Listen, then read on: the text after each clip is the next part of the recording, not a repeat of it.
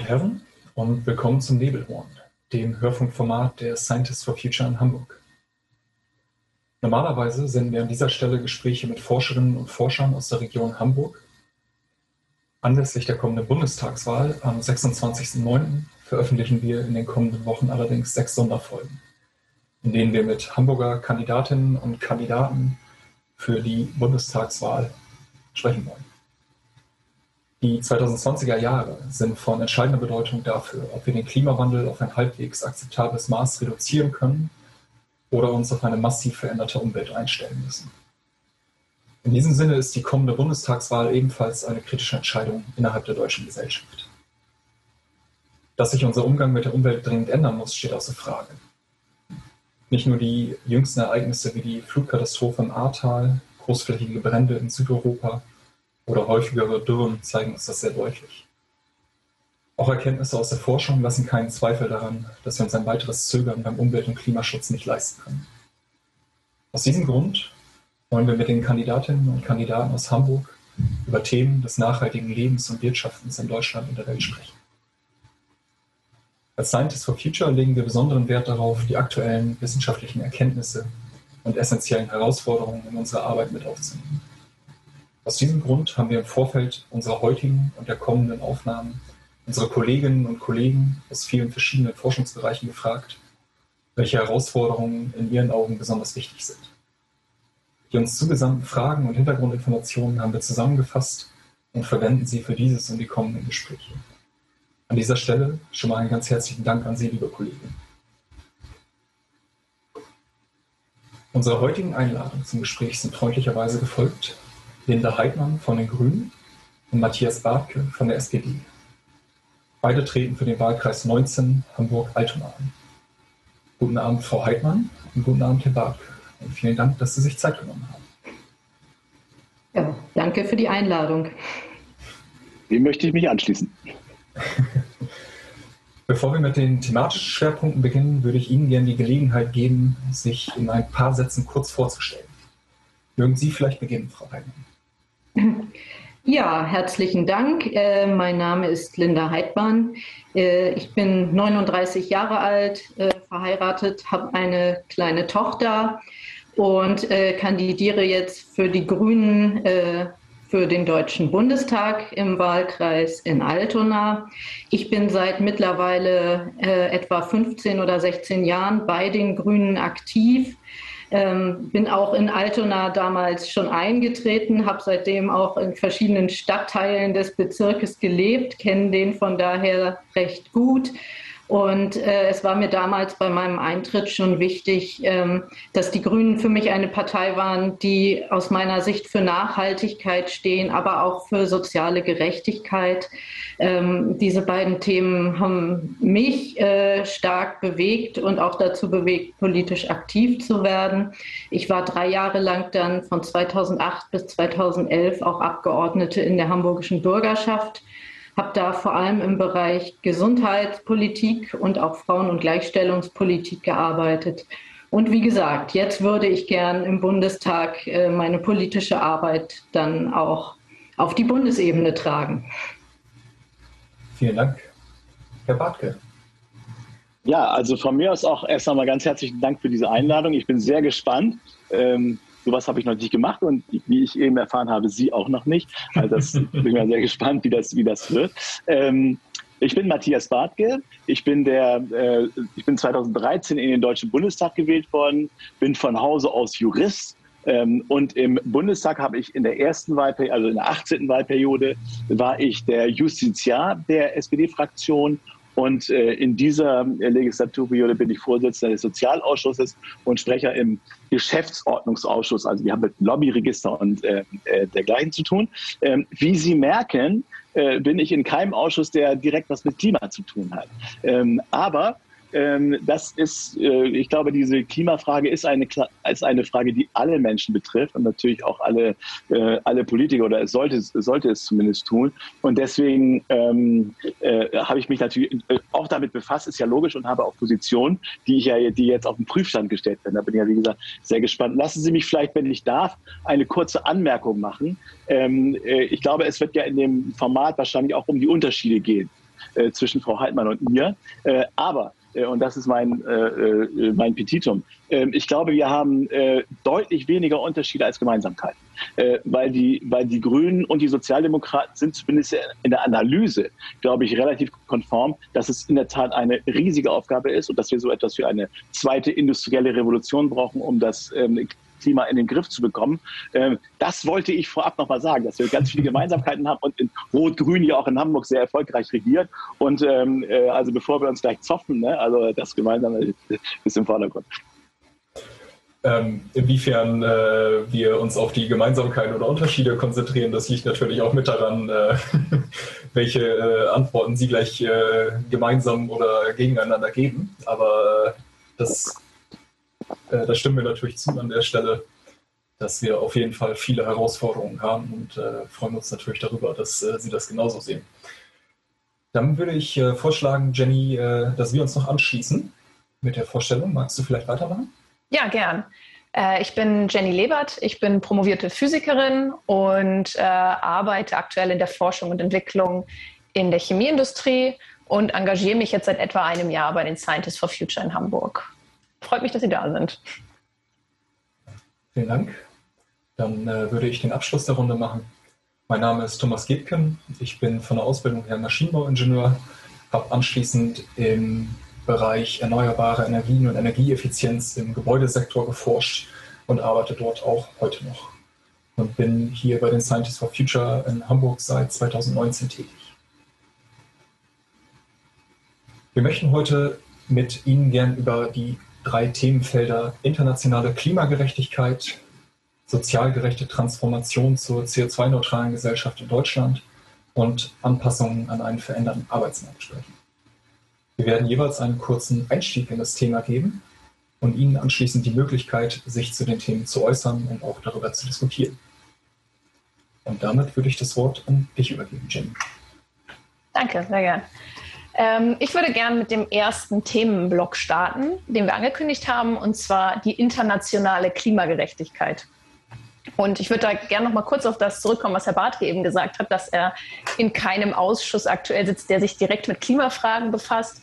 Ich glaube, gerade das Thema internationale Klimagerechtigkeit ist da was, was man trotzdem sehr gut diskutieren kann, weil es eben eine Grenze gibt, bis wohin wir mit Wissenschaft Dinge errechnen können. Und darüber hinaus müssen wir dann eben miteinander diskutieren, die besten Kompromisse zu finden. Und ich glaube, das bietet sich da ausgezeichnet an. Genau, deswegen einen kurzen Einstieg ins Thema. Aktuell bleibt uns noch ein globales CO2-Budget von etwa 300 Gigatonnen, ab dem wir einen Temperaturanstieg von 1,5 Grad erreichen werden.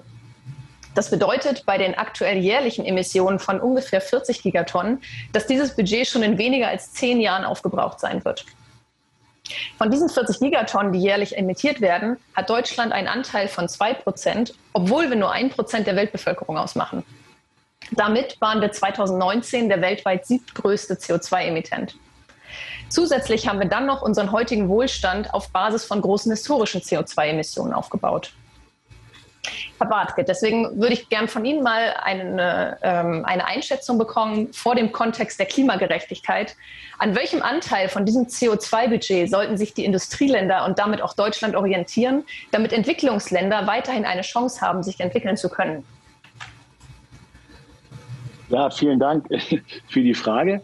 Ähm, wir haben ja im Klimaschutzgesetz, was für uns die, die Basis unserer Klimapolitik ist, ähm, das haben wir ja äh, vor wenigen Monaten nochmal angeschärft nach dem Urteil des Bundesverfassungsgerichts und haben beim, bei der Novelle des Klimaschutzgesetzes auf die Position des ähm, äh, Sachverständigenrates für Umweltfragen äh, Bezug genommen, auf die ja auch das Bundesverfassungsgericht in seinem Urteil äh, Bezug genommen hat.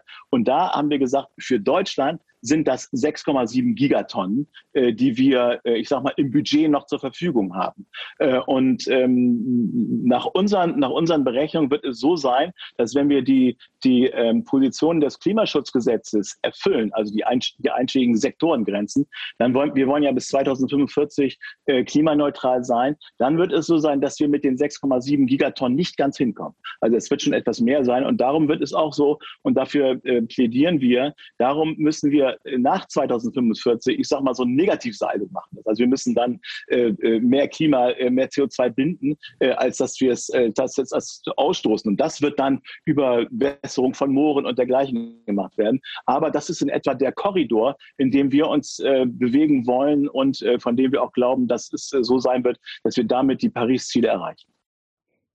Frau Heidmann, wollen Sie da direkt äh, mal auch darauf antworten? Ja, äh, Sie fragten ja auch, was können wir tun, damit äh, Entwicklungsländer sich auch trotzdem weiterhin entwickeln können, äh, obwohl sie momentan sehr wenig zum CO2-Ausstoß im Vergleich zu uns gerade ähm, beitragen. Also aus meiner Sicht ist es immer so, wenn man ähm, die Klimaziele ernst nimmt und wenn man wirklich etwas verändern will, dann muss man in den verschiedensten Bereichen damit anfangen. Wir müssen hier in Deutschland damit anfangen, unsere Mobilität wirklich grundlegend zu überdenken und zu verändern. Wir müssen äh, dann natürlich den CO2-Ausstoß bei der Industrie ganz stark reduzieren. Ähm, wir müssen äh, auch äh, in Wärmedämmung äh, und Gebäudesanierung sehr stark investieren aus meiner Sicht. Und das sind aber alles Punkte, äh, bei denen ich nicht sehe, dass Entwicklungsländer da ins Hintertreffen geraten müssen, sondern im Gegenteil. Ähm, äh, es wäre toll, wenn wir es schaffen, auch äh, neue äh, Entwicklungen zu schaffen, zum Beispiel was äh, emissionsfreie Fahrzeuge angeht und äh, natürlich auch die Erzeugung erneuerbarer Energien, von denen andere Länder dann auch profitieren und es dann genauso schaffen, ähm, möglichst CO2-frei damit äh, zu leben und sich auch zu entwickeln. Danke. Ich finde es ganz schön, dass die 6,7 Gigatonnen dann jetzt hier schon einmal durch den Raum gereicht werden, weil wir natürlich auch darauf vorbereitet waren, dass das vielleicht kommt. Äh, Im Wahlprogramm der Grünen stehen sie sogar so drin als ungefähre Leitgröße. Nun ist es ah, zum einen erstmal, Herr Bartke, an Sie, das Klimaschutzgesetz, das Sie jetzt nachgeschärft haben, das haben Sie gerade schon gesagt, das wird nicht ausreichen. Das heißt, wir müssen dann jetzt vertrauen, dass wir 2045 in der Lage sind, rückwirkend wieder auf unser altes Budget zurückzukommen, ohne zu wissen wie. Also wir müssen einfach dieses Vertrauen dann jetzt mitbringen, dass die Technik soweit sein wird, dass unser Budget reicht. Naja, ähm, also es sind ja es sind ja gewisse Größen festgeschrieben. Es sind jeweils Korridore im Klimaschutz festgeschrieben, also bei den einzelnen bei den einzelnen Sektoren. Und ähm, äh, ich finde, das Gute an diesem Klimaschutzgesetz ist, ähm, dass es im Grunde ein Korsett ist, aber dass du dass es einen Rahmen bildet, wo du an vielen Stellschrauben auch noch drehen kannst. Und wenn man merkt, dass es dann wirklich zu viel ist und dass wir die ähm, ähm, Vorgaben nicht erfüllen, dann kann man das natürlich auch verschärfen. Das machen wir ja über das über den Emissionen Emissionshandel und was dort so alles ähm, äh, in dem Gesetz vorgesehen ist. Ähm, ich sage mal so, ähm, das ist dann, da kann ich euch sagen, ja klar, wir schaffen es garantiert oder wir müssen es halt ein bisschen anziehen. Aber äh, wir haben seit 250 Jahren ähm, lebt Deutschland, ich sage mal, von fossilen Brennstoffen, Kohle, äh, Öl, Gas und so weiter. Ähm, und das jetzt umzustellen innerhalb von 25 oder von, ja, von, von 24 Jahren, muss man sagen, ist natürlich eine unglaubliche Aufgabe. Äh, und, äh, äh, und und das, also Olaf Scholz hat das ja als zweite industrielle Revolution bezeichnet, die wir, die wir da vor uns haben. Das ist schon äh, eine Riesenaufgabe und da sollte man auch nicht, ähm, nicht leichtfertig mit umgehen. Ähm, äh, dennoch ist es natürlich so, ähm, dass wir, ähm, äh, ich glaube, das Entscheidende bei dem, bei dem, bei der künftigen Klimapolitik muss sein, dass wir ein vernünftiges Controlling einführen. Das heißt, irgendwelche, wir wollen bis da und da das erreichen. Das reicht nicht. Du musst einen ganz klaren Korridor machen mhm. und der muss kontrolliert werden. Und das finde ich jetzt ehrlicherweise super in diesem Klimaschutzgesetz. Das ist ja so, dass wenn, wenn du das nicht erreichst, die Ziele, dann muss innerhalb von drei Monaten mhm. das zuständige Ministerium einen Bericht vorlegen und sagen, wie du sie aber erreichst, also eine Nachsteuerung. Und kontrolliert wird das Ganze von der Umweltministerin.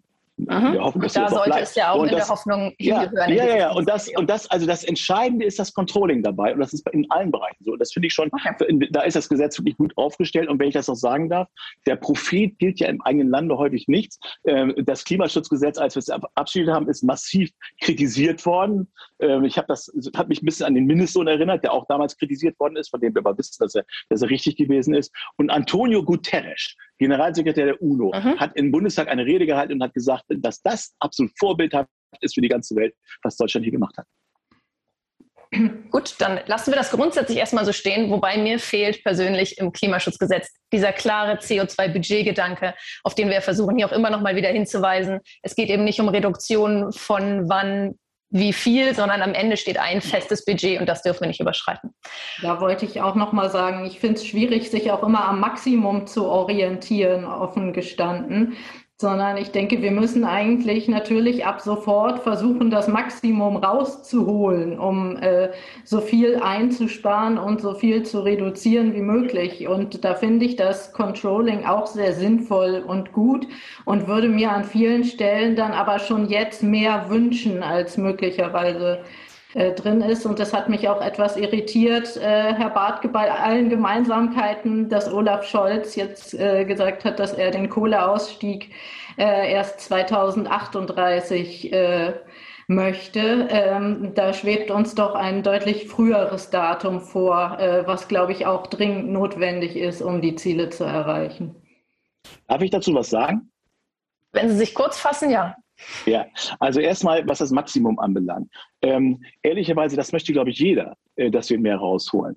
Aber, und das ist, glaube ich, ein bisschen der, der Unterschied auch zwischen der grünen und der sozialdemokratischen Herangehensweise, wir wollen es, wir wollen die Leute mitnehmen bei unserer Politik. Und für uns ist ein Menetekel geradezu das, was in Frankreich passiert ist. Da ist der Benzinpreis erhöht worden und das hat dann, und da sind die Leute nicht mehr mitgegangen. Und es hat zur schwersten Staatskrise seit 1968 geführt. Und deswegen sagen wir, natürlich würden wir gerne lieber äh, mehr machen, aber du musst auch aufpassen, aufpassen, dass du die Leute da mitnimmst und dass es, und dass es funktioniert. Und was den Kohleausstieg anbelangt, da ist es natürlich so, es hat eine Kohleausstiegskommission gegeben. Und das war ein einvernehmlicher Beschluss. Und in dieser Kohleausstiegskommission saßen drin, um das so kurz zu sagen, das waren der Schellenhuber vom Klimainstitut Potsdam, das war Weiger, der BUND-Chef, das war Kaiser, der Geschäftsführer von Greenpeace und so weiter. Also es waren auch Leute aus der Umweltbewegung dabei. Und das, das war richtig, eine einvernehmliche Entscheidung. Das können lassen wir, glaube ich, nicht zumindest mich, so nicht nehmen. Ich will mal kurz korrigieren. Das, sowohl Greenpeace als auch BUND haben hinterher gesagt, dass, das, dass sie für einen weitaus früheren Kohleausstieg waren und sich nur nicht durchsetzen konnten. Ja, also nur, dass es nicht heißt, sie haben es einfach abgesegnet 2028. Aber Frau Leber, natürlich waren die dafür. Aber sie haben am Ende, am Ende, dafür gestimmt. Der Einzige, der dagegen gestimmt hat, das war der aus der, aus der Kohleregion da im, äh, äh in, in ähm, äh, na, im Osten. So, der hat dagegen gestimmt. Aber die anderen haben es alle mitgetragen äh, und äh, das ist ja auch sinnvoll so. Dennoch glaube ich gar nicht, dass es 2038 Kohleausstieg sein wird. Im Übrigen heißt es natürlich Kohleausstieg. Dann wird das letzte, dann wird der letzte Kohlemeiler vom Netz gehen. Ich glaube, es wird viel früher vom Netz gehen, weil die Emissionshandel so teuer sein wird, dass, die, dass sich das überhaupt nicht mehr lohnt für die, für die Kohleunternehmen. Und deswegen werden sie, werden sie die früher abschalten, weil das, wenn keine Geld mehr verdient wird, werden sie es nicht tun. Also von daher sehe ich das nicht. Ja, okay. Wenn Sie recht haben, freue ich mich. Und als erstes bitte Wedel. Da freue ich mich noch am allermeisten. Sehr gut. Frau Heidmann, dann würde ich mit der nächsten Frage nochmal zu Ihnen dann als erstes gehen. Nochmal kurz zurück zu dem internationalen Aspekt und unserer Verantwortung in der Welt. Ähm, was kann Deutschland denn tun, um die stark betroffenen Länder bei der Bewältigung der Klimafolgen zu unterstützen? Weil selbst bei 1,5 Grad wissen wir ja, dass es in einigen Regionen schon sehr viel schwieriger wird, äh, sich mhm. anzupassen.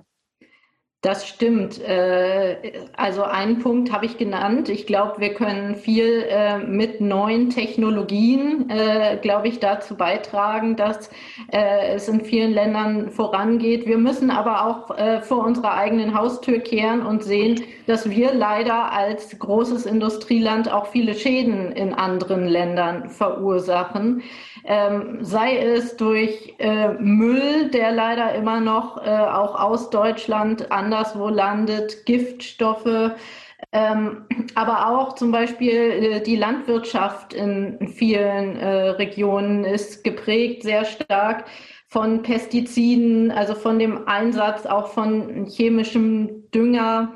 Ähm, und äh, da möchte ich äh, also zum einen, was äh, unsere äh, Umweltschäden, die wir auch als westliche Welt anderswo verursachen, ähm, möchten wir als Grüne, dass da eine internationale Gerichtsbarkeit auch eingeführt wird, äh, damit äh, Länder für Umweltschäden, die sie anderswo verursachen, auch zur Rechenschaft gezogen werden. Ähm, und dann müssen wir viele äh, Länder auch ähm, bei einem Umbau hin zu einer ökologischeren Landwirtschaft unterstützen. Das sind, glaube ich, zwei sehr wichtige Punkte, um äh, da anzusetzen. Herr Bartke? Also ich möchte Frau Heidmann insbesondere im Bereich der äh, Technologieförderung zustimmen. Das ist, also wir sind ein äh, Hochtechnologieland und unsere Aufgabe ist es äh, und muss es sein, äh, eben auch andere Länder zu fördern. Ähm, aber es ist natürlich in der Tat so, wenn wir alle Ziele einhalten, was, wofür ja, wir ja alle sind, äh, dann nutzt uns das ja überhaupt oder das nutzt der, der Erde überhaupt nichts, wenn andere Länder das nicht machen. Ich sage nur mal Beispiel China. Und deswegen ist es, glaube ich, unglaublich wichtig, dass wir internationale Abkommen abschließen, äh, wo, wir, wo wir genau auch solche Korridore festlegen und wo wir auch festlegen ähm, ein Controlling. Weil dieses Controlling ist, das wäre immer mein Mantra, ist ganz, ganz wichtig, weil wir es sonst nicht schaffen. Weil wir einfach irgendwelche Lippenbekenntnisse nutzen in dem Bereich ja nichts. Und da glaube ich in der Tat, dass der, dass der sozialdemokratische Kanzlerkandidat Olaf Scholz einfach jemand ist, der außenpolitisch enorm erfahren ist. Und er hat als letztes, als wirklich als großen Erfolg äh, die Unternehmensmindest, internationale Unternehmensmindestbesteuerung durchgesetzt. Und das ist schon etwas, was du natürlich nur machen kannst, wenn du international vernetzt bist und wenn du auch Anerkennung und Autorität hast. Und da glaube ich, bist du mit Scholz wirklich ziemlich gut aufgestellt. Wollen Sie denn dann auch eine äh, Sanktionierung anderer Länder? Also wenn, wenn man ein Abkommen hat, in dem sich unterschiedliche Länder auf verschiedene Budgets äh, zum Beispiel einigen und äh, ein Land hält sich nicht daran, soll das dann äh, in irgendeiner Form an die anderen Strafe zahlen oder ähnliches? Also eine Sanktionierung halte ich für ganz entscheidend. Ähm, wie so eine Form von Sanktionierung aussieht, das muss, muss man da mal gucken. Also der, das äh, hätten wir derzeit noch nicht ausbuchstabiert. Wir freuen uns, wenn wir erstmal den, den deutschen Klimaschutzplan aus, ausbuchstabieren. Aber das Entscheidende ist ja, und das ist ja das Prinzip des Controllings, dass du sagst, wenn du das und das nicht erreichst, musst du nachsteuern. Ne? Sehr gut, Dankeschön. Dann würde ich für den zweiten Bereich zurück an Thomas geben. Ja, vielen Dank. Und zwar äh, würde ich gerne mit Ihnen sprechen über die Transformation zu einer CO2-neutralen Wirtschaft oder zu einem CO2-neutralen Deutschland. Ich glaube, soweit kann man es fassen. Wie wir das gestalten wollen, und zwar sozial gerecht. Das Deutsche Institut für Wirtschaftsforschung hat nämlich in einer Studie aus dem letzten Jahr untersucht, wie stark die CO2-Bepreisung die Privathaushalte belastet. Und vor allem die Erhöhung der Kraftstoff- und der Heizstoffkosten führt zu einer Mehrbelastung, die bei geringeren Einkommen gemessen am Haushaltseinkommen stärker ausfällt. Obwohl diese Haushalte mit dem geringeren Einkommen pro Kopf deutlich weniger Emissionen verursachen. Vor dem Hintergrund dieser Information möchte ich äh, zunächst von Ihnen beiden wissen, was schlagen Sie vor, um die Transformation zur CO2-Neutralität sozial gerecht und sozial verträglich zu gestalten? Diesmal würde ich Ihnen, Frau Heidmann, gerne das erste Ja, vielen Dank. Äh, wir haben da ähm, verschiedene ähm, Schritte, die uns wichtig sind, um auch die soziale Gerechtigkeit ähm, bei der Transformation zu berücksichtigen. Wir möchten gern die EEG-Umlage senken und damit äh, auch den Strompreis an der Stelle ein Stück. Ähm, vor allem aber ist unser wichtigstes Konzept da das Konzept des Energiegeldes. Ähm, wir möchten ja alle gerne, dass äh, CO2 künftig viel kostet äh, und wir möchten dieses Geld, was durch die CO2-Bepreisung eingenommen wird, als sogenanntes Energiegeld an die Bürger zurückgeben und zwar wirklich äh, aufgeteilt äh, pro Kopf an jeden dasselbe äh, und das äh, äh, führt aus äh, unserer Sicht dann auf jeden Fall dazu, dass am Ende die davon profitieren, in der Regel ähm, die sozial schwächer sind, die deutlich weniger CO2 vorher auch emittiert haben. Ähm, das Energiegeld soll als Einnahme auch nicht auf Hartz IV äh, angerechnet werden. Und ähm, wir erhoffen uns davon auf jeden Fall einen sozialen Ausgleich auch und einen. Ja. Vielen Dank. Herr Bartke, möchten Sie dazu Stellung nehmen?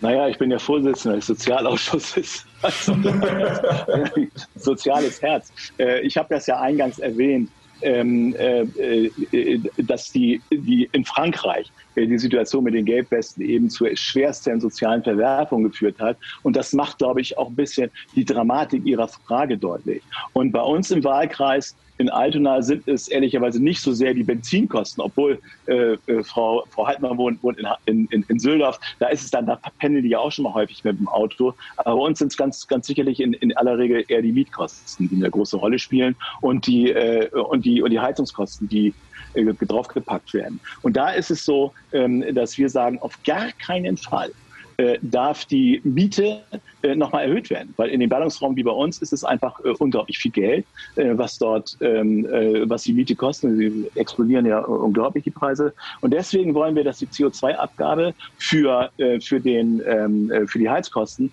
vom Vermieter getragen wird und nicht vom Mieter. Das ist ein wichtiger sozialer Punkt. Im Übrigen ist es so, dass es ein, ein ähnlicher Punkt wie bei den Grünen, ähm, dass wir die EEG die EEG-Umlage ähm, perspektivisch bis, ich glaube, 2024, 2025 äh, abschaffen wollen und ähm, auch auf die, ähm, äh, auf die ähm, Menschen verteilen wollen. Wir versprechen uns davon auch, dass der Strompreis ein bisschen nachlässt in vielen Bereichen, was gerade für energieintensive Unternehmen äh, ein wichtiger Punkt ist, weil die Schwierigkeit ist natürlich, wenn du den Strompreis nach oben, äh, oben drückst, dann hast du irgendwann auch äh, die Situation, dass Unternehmen abwandern. Und das wollen wir natürlich auch nicht. Das ist also, bei ganz vielen Sachen ist das eben so eine Gratwanderung. Ich will aber auch deutlich machen, dass ich von dem Energiegeld der Grünen absolut gar nichts halte. Das ist äh, in mein, also ich finde, der größte Schwindel ist der Name, weil es mit Energie relativ wenig zu tun hat. Das ist ja eine Gießkanne. Jeder Mensch in Deutschland kriegt 75 Euro. So, äh, es ist im Grunde vergleichbar ein bisschen mit dem Kindergeld. Und äh, das Klimainstitut in Potsdam hat ja mal berechnet, was das an, an Verwaltungskosten kostet. Das, die landen bei etwa zwei, knapp zwei Milliarden, irgendwas zwischen 1,5 und zwei Milliarden Euro. Das heißt, es ist ein bürokratisches Monstrum vor dem Herrn. Und es kriegt absolut jeder. Es kriegt ja sogar, was weiß ich, aus Oetker oder, oder die, die, also die Superreichen. Alle kriegen es. Und das hat überhaupt nichts äh, mit, der, ähm, äh, mit dem Energieverbrauch zu tun. Und die Schwierigkeit, die ich sehe, ist einfach, dass natürlich Leute, die im im, ich sag mal, im Ballungsraum wohnen, die viel Geld haben und sich auch eine gute klimageschützte Wohnung leisten können, dass die wirklich eine gute Schnitte dabei machen. Aber ich sag mal, so jemand, der, der in, in der Peripherie von Hamburg irgendwo in Sitten sind oder so etwas wohnt und pendelt und vielleicht ein großes oder ein Haus hat, was relativ schlecht gedämmt ist und Kinder hat, der wird der, Nach der, der Benachteiligte bei diesem, bei diesem Energiegeld sein. Von, von daher halte ich relativ wenig von diesem Gießkannenprinzip. Das, das muss man nicht Energiegeld nennen, das kann man auch sagen, ich gebe 75 Euro an alle. Das wäre, glaube ich, ehrlicher. Okay, also, vielen Dank. Äh, Frau, Frau Heimann, äh, ich bin sicher, dass Sie auf den Punkt antworten möchten. Ich, äh, ja, da muss ich doch nochmal sagen, wenn man in irgendeiner Form eine, eine Differenzierung machen würde, wer bekommt wie viel davon, dann würden garantiert doch die Verwaltungskosten nochmal um ein Vielfaches äh, steigen. Und so, äh, wie wir es uns vorstellen, sind die Verwaltungskosten an der Stelle schon sehr äh, gering, dann die damit eingerechnet sind. Und die Idee ist ja gerade, dass diejenigen, die aber ähm, wirtschaftlich gut gestellt sind, äh, in der Regel zum CO2-Preis, also viel zahlen, dadurch, dass sie zum Beispiel große Autos fahren, dadurch, dass sie vielleicht auch häufiger fliegen ähm, und ähnliches. Äh, und äh, die äh, Haushalte mit weniger Einkommen letztlich äh, davon dann wirklich profitieren. Und ich möchte Ihnen auch widersprechen, was äh, mein Mobilitätsverhalten angeht. Also Süldorf ist wunderbar an den ÖPNV angebunden und ein gutes Fahrrad mit Anhänger habe ich auch. Äh, damit bin ich in der Regel immer unterwegs und damit komme ich auch sehr gut ähm, überall hin. Das will ich nicht in Abrede stellen, ja, aber, aber ganz kurz. Ja, ich würde ja, ja, gerne nicht in Abrede stellen. Nur ist es natürlich so, äh, dass in Süldorf trotzdem relativ viele Leute mit dem Auto zur Arbeit fahren. Das merken wir jeden Morgen auf der Schresemannstraße im Stau. Ähm, aber dass sie das natürlich nicht machen, das ähm, äh, ist, ist äh, unbenommen. Ähm, was sie Sie haben natürlich recht, wenn man es noch komplizierter gemacht hätte mit, der, ähm, mit dem Energiegeld, dann würde es noch mehr ähm, äh, Verwaltungskosten äh, äh, bringen. Also ich habe jetzt, wir haben jetzt mal gesagt, also das Klimainstitut in Potsdam hat gesagt, hat es verglichen mit dem, ähm, äh, mit dem, mit dem Kindergeld. Ähm, aber das Praktischste ist, sie machen es gar nicht mit dem, mit dem äh, äh, äh, äh Energiegeld, sondern sie machen einfach die EEG-Umlage, schaffen die ab und gehen auf den sozialdemokratischen Weg. Das kostet nämlich überhaupt keine Verwaltungskosten. Und sie haben da ein bürokratisches Monstrum geschaffen, äh, was wirklich überhaupt keinen Sinn macht, weil es wirklich eine gute Alternative gibt. Und es gibt diverse Studien, und die kennen Sie ja wahrscheinlich auch, über die, das Konzept des Energiegeldes. Und die sagen alle, das ist nicht der Stein der Weisen, sondern von der, von der EEG-Umlage äh, abzusehen sehen, wäre der klügere Weg. Und vor allen Dingen der unbürokratische na, da kennen Sie offenbar andere Studien als ich. Also äh, ich bin der Meinung, dass es eine sehr gute Alternative ist und äh, dass wir an der Stelle auch ansetzen müssen, äh, um die soziale Gerechtigkeit äh, da zumindest auszugleichen. Also, Nun gut, ich glaube, die Unterschiede sind deutlich geworden. Ja. Gut, vielen Dank. Ich hätte noch eine Frage zu dem, was äh, Sie gerade gesagt haben, Herr Bartke, nämlich, dass Sie äh, sicherstellen wollen, dass die äh, CO2-Zusatzkosten von Vermietern getragen werden. Wie wollen Sie das dann sicherstellen, dass das nicht effektiv auf die Mieter umgelegt wird? Das haben wir ja in vielen anderen Zusammenhängen, zum Beispiel mit Maklergebühren, ja auch schon gesehen, dass das so hm, teilweise mäßig gut geklappt hat. Nö, mit den Maklergebühren hat super geklappt. Also wir machen ja, wir haben ja jetzt das, das ähm, Beauftragungsprinzip. Wer beauftragt, den, den Makler beauftragt, äh, der muss ihn, der muss ihn finanzieren. In der Vergangenheit waren es immer die Käufer und bei den Mietern haben wir ja derzeit die, ähm, äh, die 50-50-Regelung. Ähm, natürlich kannst du die, die Vermieter nicht daran hindern, ähm, dass sie bei den, äh, bei den, dass, dass sie Mieten erhöhen. Aber es gibt natürlich schon auch relativ enge Korridore äh, im, im, äh, in den entsprechenden Gesetzen, anhand derer du die Mieten erhöhen kannst. Und wir haben die Mietpreisbremse eingeführt, ähm, die, die, da, die dazu führt, dass du ähm, ähm, dass gerade bei den Neuvermietungen, das Problem sind ja aber die Neuvermietungen. Äh, bei den Altvermietungen sind die, sind die Korridore für Vermietungen, äh, für Mietpreiserhöhungen relativ gering. Aber bei den Neuvermietungen ist es so, dass sie hoch rangehen. Und da haben wir jetzt eingeführt, dass grundsätzlich immer gesagt werden muss, wie viel der äh, letzte Mieter bezahlt hat, weil die häufig sagen, wir wollen ja nicht runtergehen mit der Miete, wie viel der letzte Mieter gezahlt hat. Das muss jetzt in den Mietvertrag reingeschrieben werden. Und ähm, und darüber darf dann, darf dann nicht gegangen werden. Und ähm, das Entscheidende ist natürlich, dass, dass normalerweise die ähm, CO2-Kosten dann eben als Mietnebenkosten ausgewiesen werden würden. Und derzeit ist es so, dass die Union das knallhart verweigert hat. Und das ähm, äh, wollen wir abschaffen und wir wollen das im Grunde auf die Vermieter umlegen. Okay, vielen Dank. Dann würde ich gerne äh, diese Frage an dieser Stelle beenden, obwohl ich äh, merke, dass wir da auf jeden Fall noch Gesprächspotenzial hätten. Ähm, und mit einer zweiten Frage noch weitermachen. Die geht auch schon in die Richtung, ähm, wo wir jetzt eigentlich gerade stehen.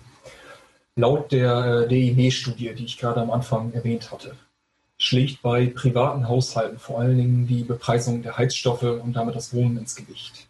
Da haben wir ja gerade auch schon drüber gesprochen. Der Zuzug in die Städte macht den Wohnraum auch immer teurer, wodurch Menschen mit geringeren Einkommen verdrängt welche Maßnahmen möchten Sie umsetzen, um diese Prozesse zu beeinflussen? Und wie sieht das Wohnen in einem klimaneutralen Hamburg in der Zukunft aus? Ich glaube, Sie hatten gerade begonnen, Frau Heidmann, dann würde ich Ihnen jetzt das erste Wort überlassen, Herr Backe. Ähm, also was das Wohnen anbelangt, äh, ist es so, dass Sie natürlich völlig recht haben. Äh, ich habe das ja vorhin schon gesagt, dass, die, dass es eines der größten Probleme im Wahlkreis Altona ist, dass die Mietkosten geradezu explodieren. Äh, und ehrlicherweise äh, dagegen hilft nur eines, das heißt bauen, bauen, bauen. Und ähm, wir haben uns vorgenommen, dass wir 400.000 äh, Wohnungen jährlich bauen wollen. Äh, Hamburg äh, ist da sicherlich einer der Vorreiter, weil der Hamburger Senat unter Olaf Scholz damals begonnen hat, ein riesiges Wohnbauprogramm aufzulegen. Äh, von diesen 400.000 Wohnungen sollen 100.000 Wohnungen äh, Sozialwohnungen sein, weil das, äh, der, der preiswerte Wohnraum ist ja das Kernproblem. Es laufen derzeit auch relativ viele Wohnungen schon aus der Sozialbindung heraus. Aber um das Problem des ähm, äh, des Wohnen zu lösen, ist in der Tat ein ambitioniertes Bauprogramm das Wichtigste. Und ich muss auch sagen, ich finde es nicht schlimm, dass die Leute in die Städte ziehen, ähm, äh, weil natürlich damit auch ganz viele Pendelkosten äh, wegfallen. Und Pendeln, Pendeln ist immer äh, auch äh, umweltschädlich, das ist ja völlig klar. Und so gesehen ist es aber auch ein weiterer Faktor, der eine Rolle spielt. Das ist ähm, das Homeoffice. Ähm, das Homeoffice haben, äh, also die Sozialdemokraten, wir wollten ja ähm, äh, einführen, zwei Tage Homeoffice, Recht auf zwei zwei Tage Homeoffice im Jahr, äh, Entschuldigung, im Monat. Ähm, das, ja, ist ein Unterschied. Ähm, äh, äh, das, haben wir, das haben wir auch ins Homeoffice-Gesetz reingeschrieben gehabt. Das hat aber das Kanzleramt rausgestritten. Äh, und ähm, äh, das wollten die auf gar keinen Fall. Äh, und das ist, glaube ich, auch etwas. wir haben ja auch bei Corona, ist ja ganz furchtbar gewesen, aber es hat ja auch positive Aspekte gehabt, wie zum Beispiel Homeoffice. Also meine Mitarbeiter sind jetzt reihenweise im Homeoffice und ich sage mal, der Output ist eher besser als vorher, weil die Atmosphäre ist häufig auch besser. Das ist also total gut und ich finde, das ist ist auch unter klimapolitischen Gesichtspunkten außerordentlich ähm, äh, schön. Vielen Dank. Frau Heidmann, wie stehen Sie zu dieser Frage und zu dem, was Herr Bartke gerade gesagt hat? Also an vielen Stellen kann ich Herrn Bartke zustimmen, insbesondere auch dabei, äh, dass ich finde, wenn Menschen in Hamburg leben und arbeiten, äh, dann müssen wir auch versuchen, möglichst den Wohnraum in Hamburg zu schaffen, weil wir sonst das Problem bekommen, dass sie einerseits pendeln und das andererseits aber auch im Umland äh, dann großflächig Flächen versiegelt werden.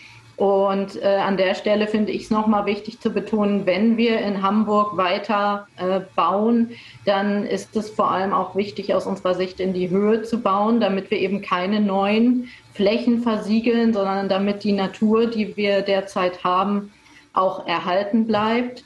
Ähm, und äh, natürlich ist der Anteil von Sozialwohnungen auch in jedem Quartier immer ein sehr wichtiger. Das hat der Herr Bartke auch schon gesagt. Ich hatte mich vorgestern mit äh, einer, einem Projekt getroffen, das zum Beispiel auch das Holstenquartier äh, mitplant, was äh, in Altona entsteht. Dort äh, ist vorgesehen, dass mindestens ein Drittel der Wohnungen auch Sozialwohnungen mit 30 Jahren Bindung mindestens bleiben. Äh, ich äh, finde, wir müssen außerdem gucken, dass wir äh, auch genossenschaftlichen Wohnraum noch viel mehr schaffen und modernisieren und erhalten, weil auch das Wohnraum ist, der zu bezahlbaren Preisen dann den Menschen zur Verfügung steht. Ähm, und äh, ich wohne hier direkt neben Isarbrook. Ich finde, Isarbrook ist ein tolles Beispiel für einen Stadtteil, in dem es wirklich gelungen ist, genossenschaftlichen Wohnungsbau neben Reihenhaus- und Einzelhausbebauung irgendwie zu haben und dadurch auch einen tollen gesellschaftlichen Mix im Stadtteil zu schaffen. Ähm, und da müssen wir ähm, sicherlich überall drauf achten. Vielen Dank. Sie beiden äh, sind sich ja einig darüber, dass äh, das Bauen auf jeden Fall eine wichtige Angelegenheit ist. Da ich aus diesem äh, Bereich tatsächlich komme und hoffe, dass mein Arbeitgeber gerade nicht so genau hinhört, das Bauen ist ja umwelttechnisch eine äh, relativ problematische Angelegenheit. Also der Ressourcenverbrauch, der Energieverbrauch, die CO2-Emissionen und auch die anderen äh, Umwelteinwirkungen, die damit einhergehen, sind wie soll man sagen, so von den Industriezweigen her einer der größeren. Auf welche Maßnahmen setzen Sie, um diesen negativen Umwelteinfluss zu reduzieren, gerade beim Bauen hier in Hamburg? Also in den Städten insgesamt, aber mit Hamburg im Speziellen? Also ich kann jetzt ehrlich gesagt wenig dazu sagen, was sich im Bauprozess selbst verändern lässt. Aber natürlich ist es wichtig, wenn man baut, dann Gebäude zu bauen, ähm, die einen niedrigen Energieverbrauch haben, äh, möglichst auch äh, erneuerbare Energien äh, mit einzuplanen, beziehungsweise das sogar verpflichtend zu machen. Ähm, dass Solarkollektoren aufs Dach kommen. Ähm, beispielsweise. Und äh, ich denke, das rechnet sich dann einfach auch langfristig. Äh, was Besseres können wir nicht tun, um äh, in die Zukunft zu investieren und möglichst auch äh, die Emissionen zu reduzieren. Herr Bartke? Also ich würde dem zustimmen. Ähm, ich glaube aber hinzu kommt noch, dass natürlich die Baustoffe äh, das Kernproblem sind. Und ähm, wenn, wir, wenn wir bauen, so ist es ähm, äh, wird ja mit, im Wesentlichen auch mit Zement gebaut. Und Zement, die Produktion von Zement ähm, ist eine der umweltschädlichsten überhaupt. Also von daher finde ich, dass wir auf alternative Baustoffe setzen müssen. Ähm, äh, das ist, glaube ich, ein, ein zentraler Punkt. Und ähm, äh, ich glaube, Zementproduktion, wenn wir die, die ist jetzt in der extremen Relation auch zum Flugverkehr. Also es ist eher mehr, was äh, was dort produziert wird an, äh, an, an CO2-Ausstoß. Und ähm, deswegen glaube ich, muss man auch die Forschung in dem Bereich ähm, erweitern, ob es Alternativen gibt zu diesem Zement, äh, die äh, genauso gut sind. In der Regel muss, ist ja die deutsche Forschung da immer ganz gut. Ähm, aber ich glaube, die Baustoffgeschichte ist noch ein wichtiger Punkt, äh, die wir richtig angehen müssen ökologisches Bauen heißt eben auch ökologische und nachhaltige Baustoffe verwenden. Okay, dann äh, danke ich Ihnen ganz herzlich dafür und würde für den äh, dritten Themenblock zu Jenny das Wort zurückgeben. Sehr schön. Ja, dann äh, wollen wir noch mal kurz in eine etwas andere Richtung gehen. Und zwar, wie sich, wenn wir Deutschland umbauen in eine klimaneutrale Gesellschaft, äh, wie sich der Arbeitsmarkt verändern wird. Und zwar äh, kommt mit der, mit der Umstellung der Energieversorgung auf CO2-neutrale Quellen nicht nur relativ viel Kosten auf uns zu, sondern auch der Arbeitsmarkt wird komplett anders aussehen. Als Beispiel, nach Angaben des Umweltbundesamtes arbeiten rund 300.000 Menschen im Bereich der erneuerbaren Energien. Und die Branche muss zur Erreichung der Klimaziele weiter schnell und stark ausgebaut werden.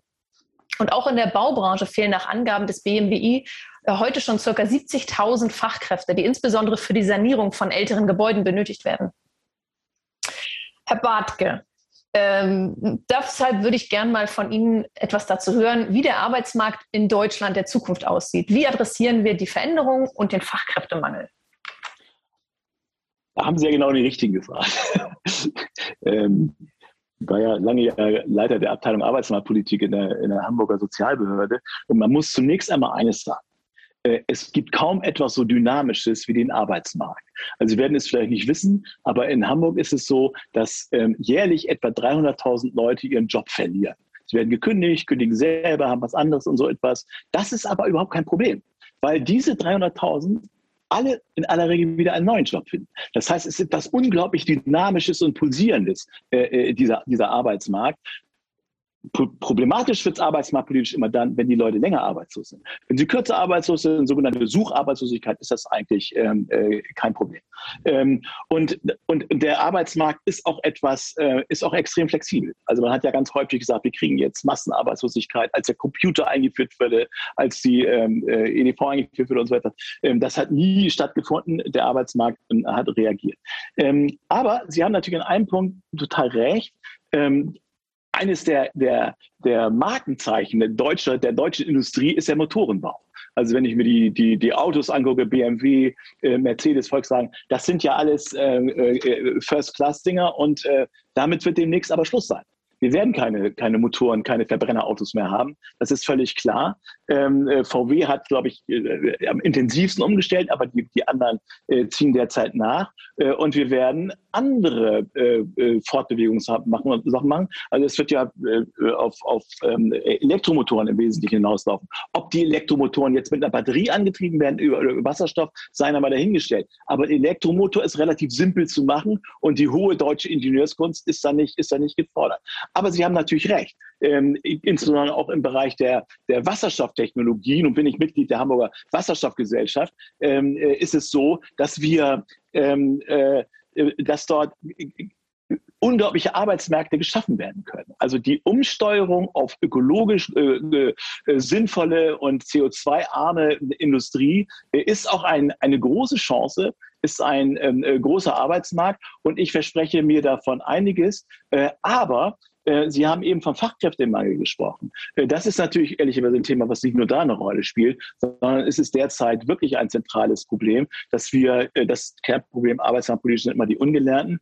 Aber wir brauchen natürlich Fachkräfte. Und da hat die SPD durchgesetzt mit Hubertus Heil in der vergangenen Legislaturperiode schon mal das Arbeit von morgen Gesetz.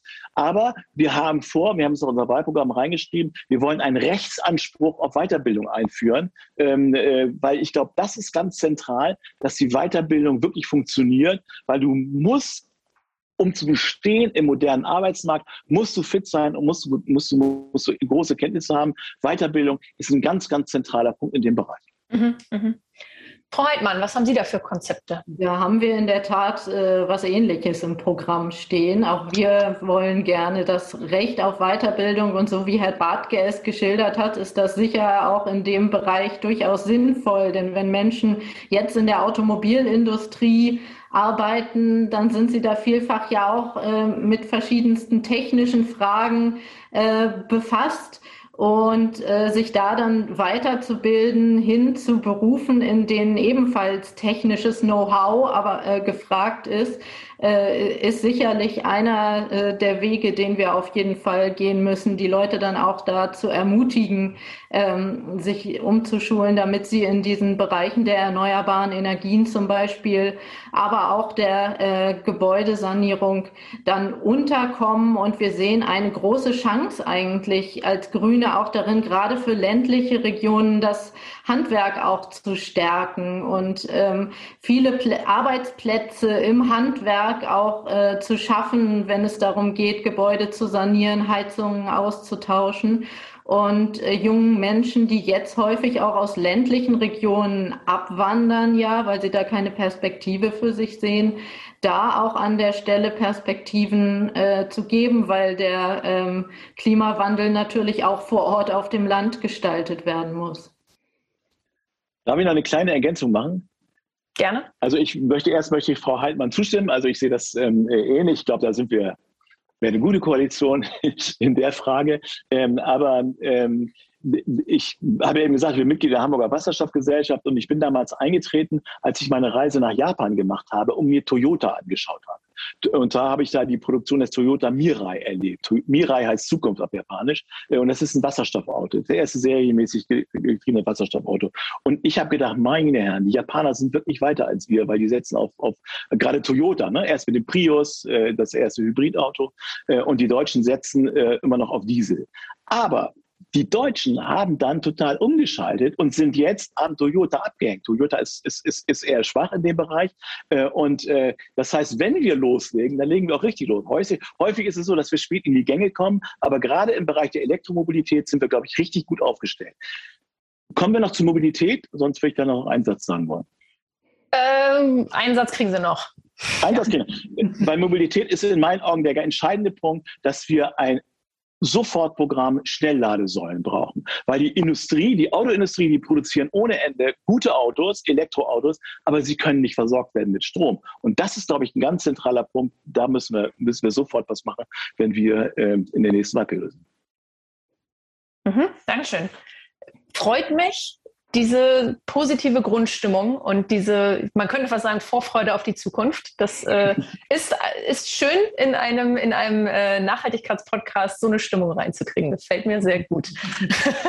äh, dann würde ich gerne noch mit einem etwas größeren Themenkomplex nur noch mal kurz anfangen.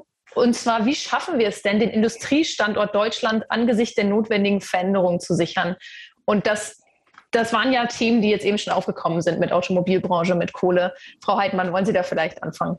Ja, ich glaube, das äh, kann man ganz klar sagen. Industrie darf nicht äh, heißen, ähm, CO2-Emissionen zu verursachen, sondern äh, wir müssen es schaffen, einfach eine Industrie ähm, zu schaffen, in der CO2-frei äh, für die Zukunft ähm, etwas produziert und dann auch äh, in alle Welt möglichst äh, vermarktet wird, um, wenn wir ähm, an der Stelle auch so erfolgreich in der Zukunft sein wollen als Industriestandort, wie wir es heute sind. Bartke? Dem würde ich im, im, im Grunde zustimmen. Aber in meinen Augen ist eine der größten Gefahren, äh, die mit, mit, mit einer äh, Klimapolitik äh, einhergeht, insbesondere wenn sie national ist, dass wir eine Abwandlung von Industrie haben, weil die Produktion einfach zu teuer wird. Und da finde ich, muss man richtig gegensteuern. Äh, das heißt, du musst auch internationale Abkommen abschließen, die einheitlich sind. Wir haben das ja, Scholz hat das ja gerade gemacht mit dem, äh, mit der Mindestbesteuerung. Da hatten wir ja die Situation, dass die Unternehmen reihenweise in die Länder gegangen sind, wo am wenigsten besteuert wird. Und es hat so ein, man, man nennt das in der Fachsprache äh, Race to the Bottom stattgefunden. Das heißt, der, der am wenigsten Steuern nimmt, der kriegt die meisten Ansiedlungen. Und das darf in der Klimapolitik nicht passieren. Und und das ist im Grunde auch der Punkt, den wir zu Anfang diskutiert haben. Darum müssen wir international aufgestellt sein. Dem Klima ist es nämlich völlig egal, wo imitiert wird, ob es in Deutschland ist oder woanders oder in Polen oder in China. Äh, hier müssen wir einheitlich agieren, äh, sonst sind wir verloren. Aber Herr Bartke, äh, Sie stimmen mir doch sicher auch zu, dass die Fachkräfte, die wir brauchen, und Frau Lebert hatte vorhin schon angesprochen, äh, wie viele es sind und ähm, äh, wie viele unterschiedliche Anforderungen die eigentlich auch erfüllen müssen, dass die sicher nicht überall auf der Welt auch verfügbar sind. Und äh, deshalb bin ich da schon relativ zuversichtlich, dass äh, ein großer Teil auch weiterhin in Deutschland bleiben wird, weil wir ähm, relativ gut ausgebildete Fachkräfte haben und auch ähm, von vielen auf der Welt gerade ähm, für unser Ausbildungssystem oder um unser Ausbildungssystem auch beneidet werden. Naja, ich fürchte, Zuversicht hilft da nicht allzu viel. Wenn, also wir können ja ins, ins nahe Ausland gehen. Wenn nach Polen gegangen wird, dort kann, äh, wenn die andere äh, Umweltschutzgesetze haben, CO2-Gesetze haben, dann äh, nutzt uns das nichts. Und deswegen ist es ganz entscheidend, dass wir möglichst einheitlich agieren äh, und dass wir nicht solche, denn sage ich mal, Klimasünder-Oasen schaffen. Das erscheint mir ein wichtiger Punkt zu sein. Also das, äh, wie sagt man, das Kapital ist flüchtig. Die gehen dann schon relativ schnell weg. Äh, da muss man, da muss man aufpassen. Sehr schön. Ja, dann äh, würde ich das hier beenden und dann Thomas nochmal zurückgeben. Genau. Und äh, ich werde Sie dann auch nicht, äh, werde leider keine weiteren Fragen mehr stellen angesichts äh, unserer Sendezeit, sondern Ihnen äh, ganz herzlich für die äh, Teilnahme und die interessanten Diskussionsbeiträge danken. Und hoffe, dass Sie sich in unserem neuen Format gut eingefunden haben. Ja, Danke, dass Sie da waren.